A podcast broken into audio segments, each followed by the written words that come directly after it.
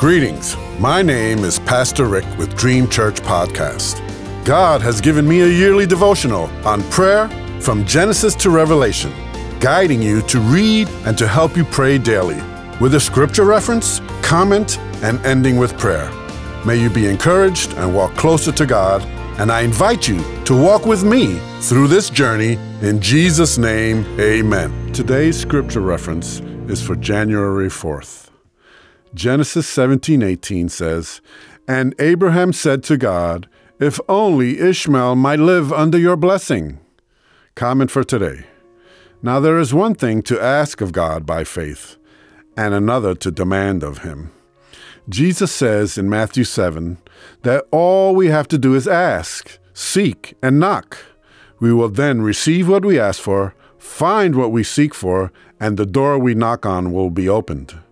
Those are excellent promises.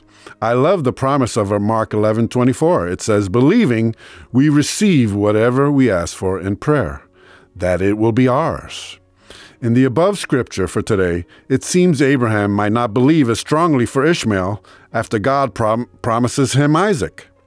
His prayer is one from the heart, though, one that is humble.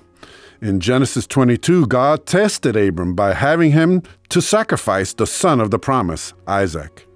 When we need the mercies of God, we must pray as David did in Psalm 51 17. The sacrifices of God are a broken spirit, and a broken and contrite heart, O God, you will not despise. Let us pray. Lord, help me to realize that you are sovereign in your selection and election of everything from servants to kings. You chose Jacob over Esau, but you still blessed Esau. You chose Abraham and his seed to be the father of many nations, but you are still saving millions out of the nations of Ishmael. I am humbled by your own words, O God, when you say, I will have mercy on whom I will have mercy, and I will have compassion on whom I will have compassion. Forgive me if I show any pride of entitlement. In Jesus' name, amen.